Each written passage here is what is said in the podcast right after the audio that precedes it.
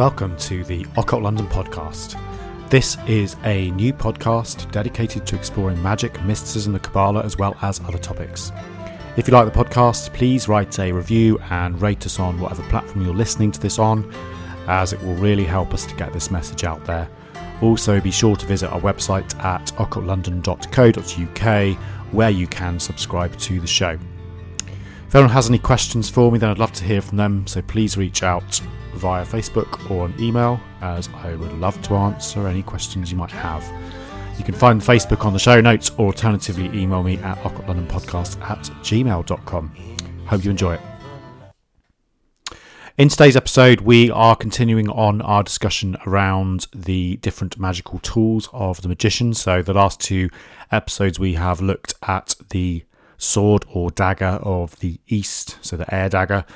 Uh, we also looked at the wand of the south or the fire wand. And in today's episode, we are moving towards the west. So, we're looking at the chalice. So the chalice, the cup, or the cauldron sits in the west and is really representative of the feminine creative principle water, compassion, psychic receptivity, and also inner knowledge, and really the sphere of Yesod on the tree of life. It's a symbol of abundance and fertility, and the cup or chalice is often used in ceremony both for libations and offerings, but also to stand empty to signify really kind of the opening up of the self um, to the abundance pouring forth from the inner planes. The chalice is one of the few symbols that the majority of students tend to agree on in terms of where it's placed in the West.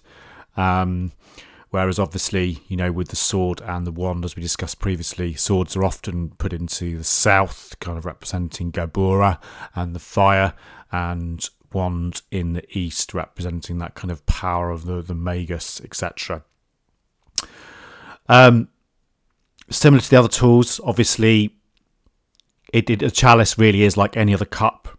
So it's not magical in itself. It is very much the symbol it represents, or the inner energy it represents, or the inner processes from the magician that it represents that is important.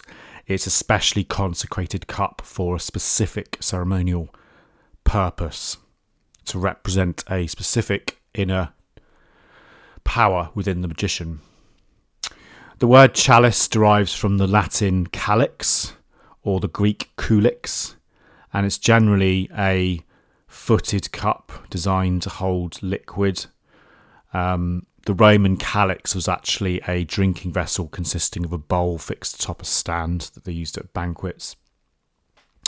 In Christianity, obviously the chalice is standing up and it's kind of to represent the, the sacramental uh, wine that's used during the Eucharist or Holy Communion and has been obviously used for years It's a long tradition since uh, the biblical commandment, uh, do this in remembrance of me, and also St. Paul in 1 Corinthians, the cup of blessing which we bless.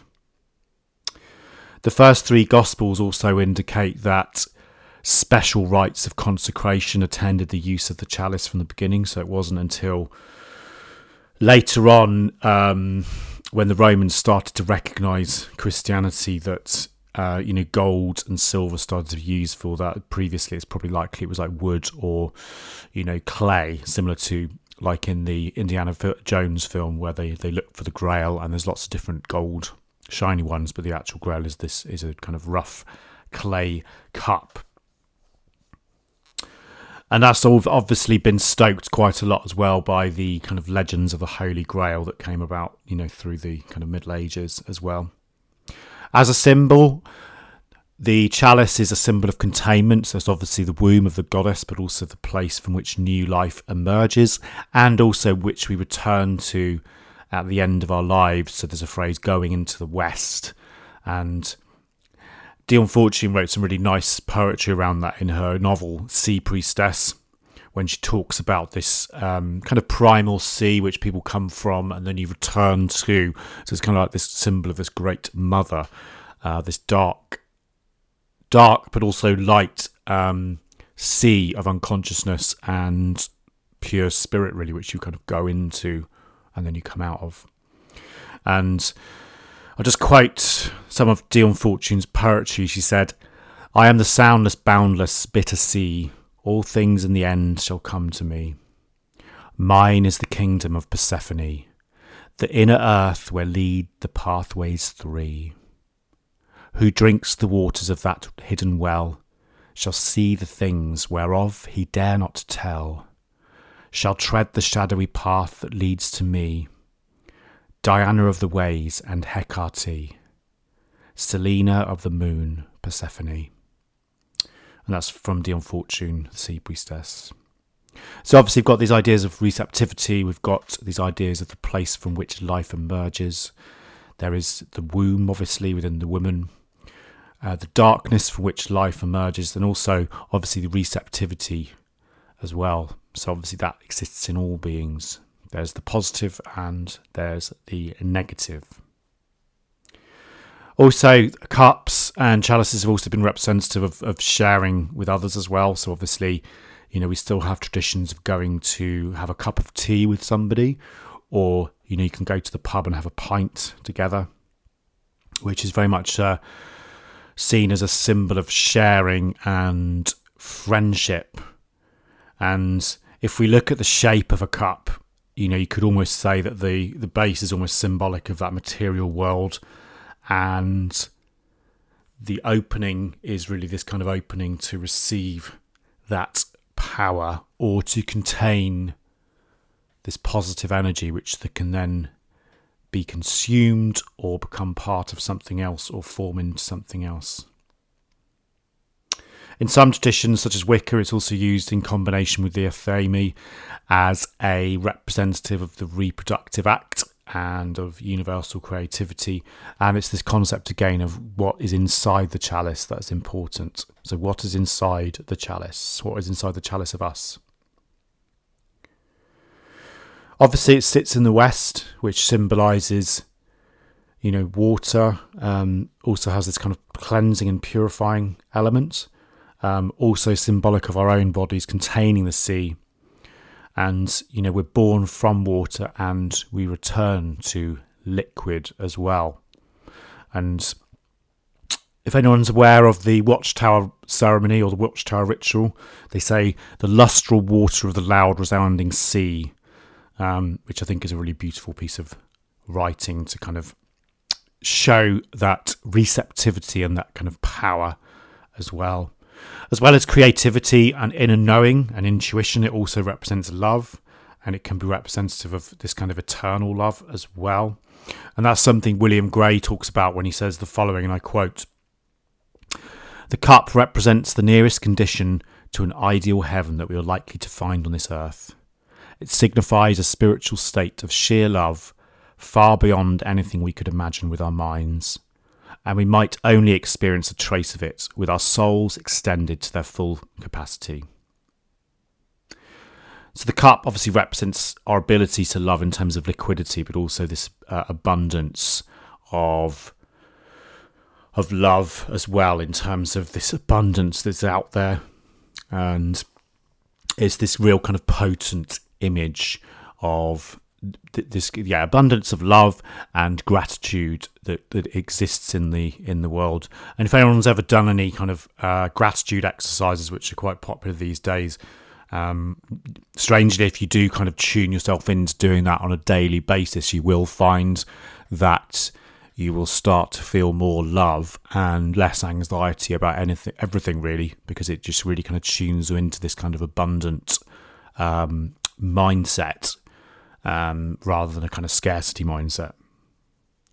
The cup is also about companionship and friendship as well. Um, cheerfulness, obviously, we have, you know, trophies are given to people when they win competitions, you know, football teams, rugby teams, etc. And so it's very much this idea of, you know, drinking the dregs of life, drinking everything down and sharing that abundance, that love um, with others as well. And Gray, I wanted to quote from Gray again because he does explain this really well. Human existence may be a strange mixture of sorrow and joy, both drunk from the same cup of experience, but it has to be drained to the very last dregs as I drink, in common with everyone I share it with. At least I am not alone, and this is the cup of companionship with those others I would most willingly share it with. I need love more than anything else life has to offer, and without it I would be empty desolate, and altogether abandoned. This is the cup that brings the blessing of blood brotherhood, which saves me from a solitary, sad, and miserable state of isolation in my own identity alone.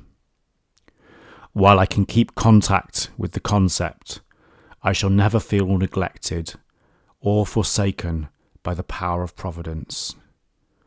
It is true that the cup can be a bitter one upon occasion but it always brings experience that will enlighten me and bring me good in some eventual way.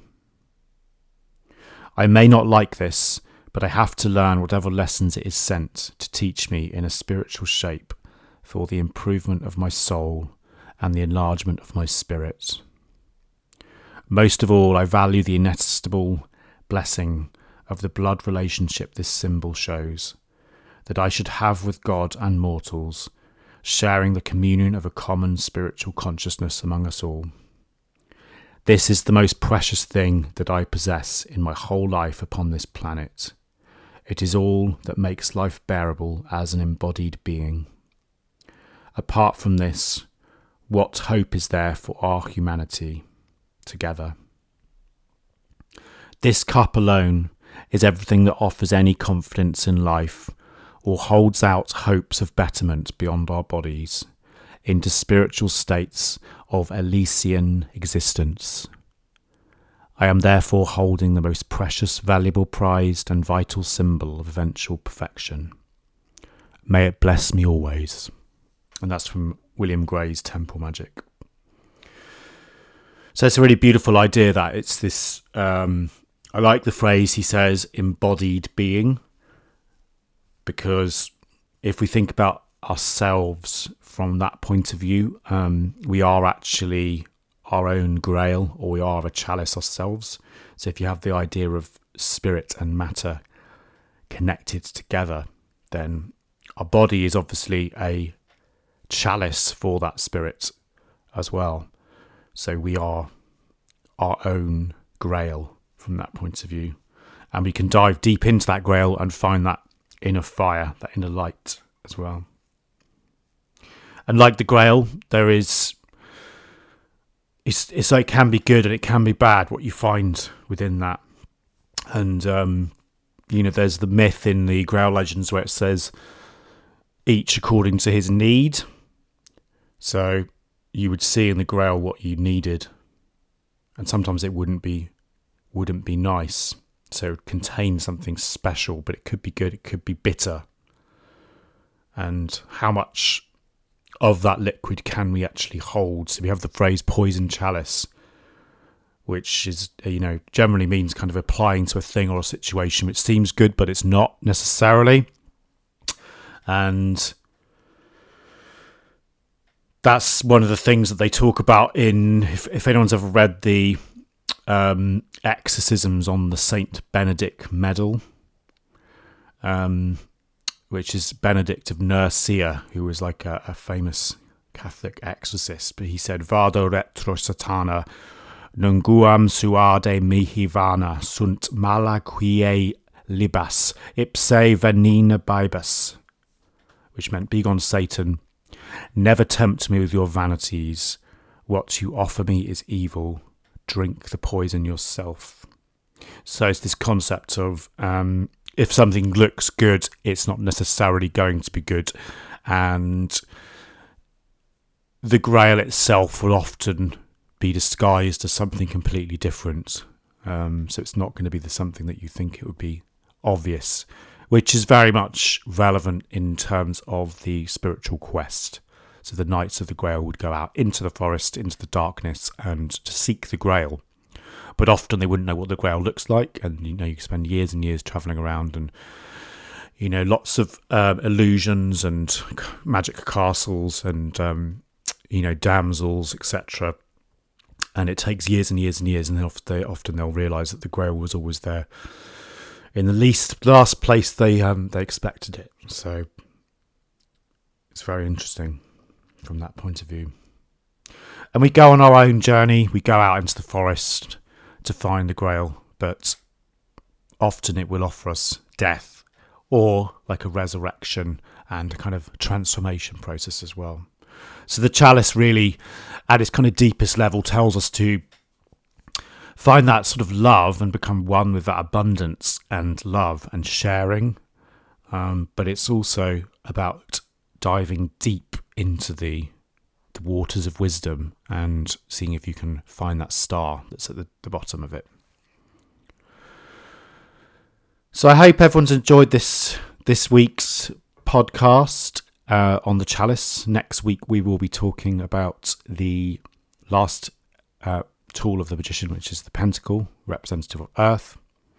And I wanted to finish with another quote or a poem from Dion Fortune, which I found particularly beautiful.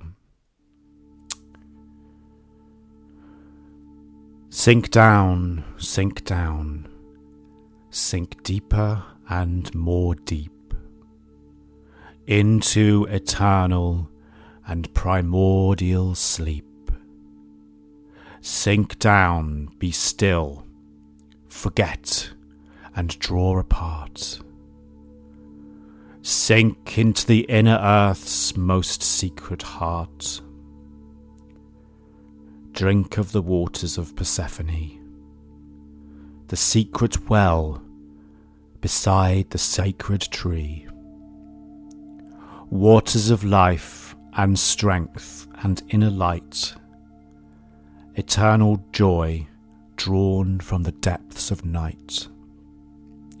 Then rise made strong with life and hope renewed, reborn from darkness and from solitude.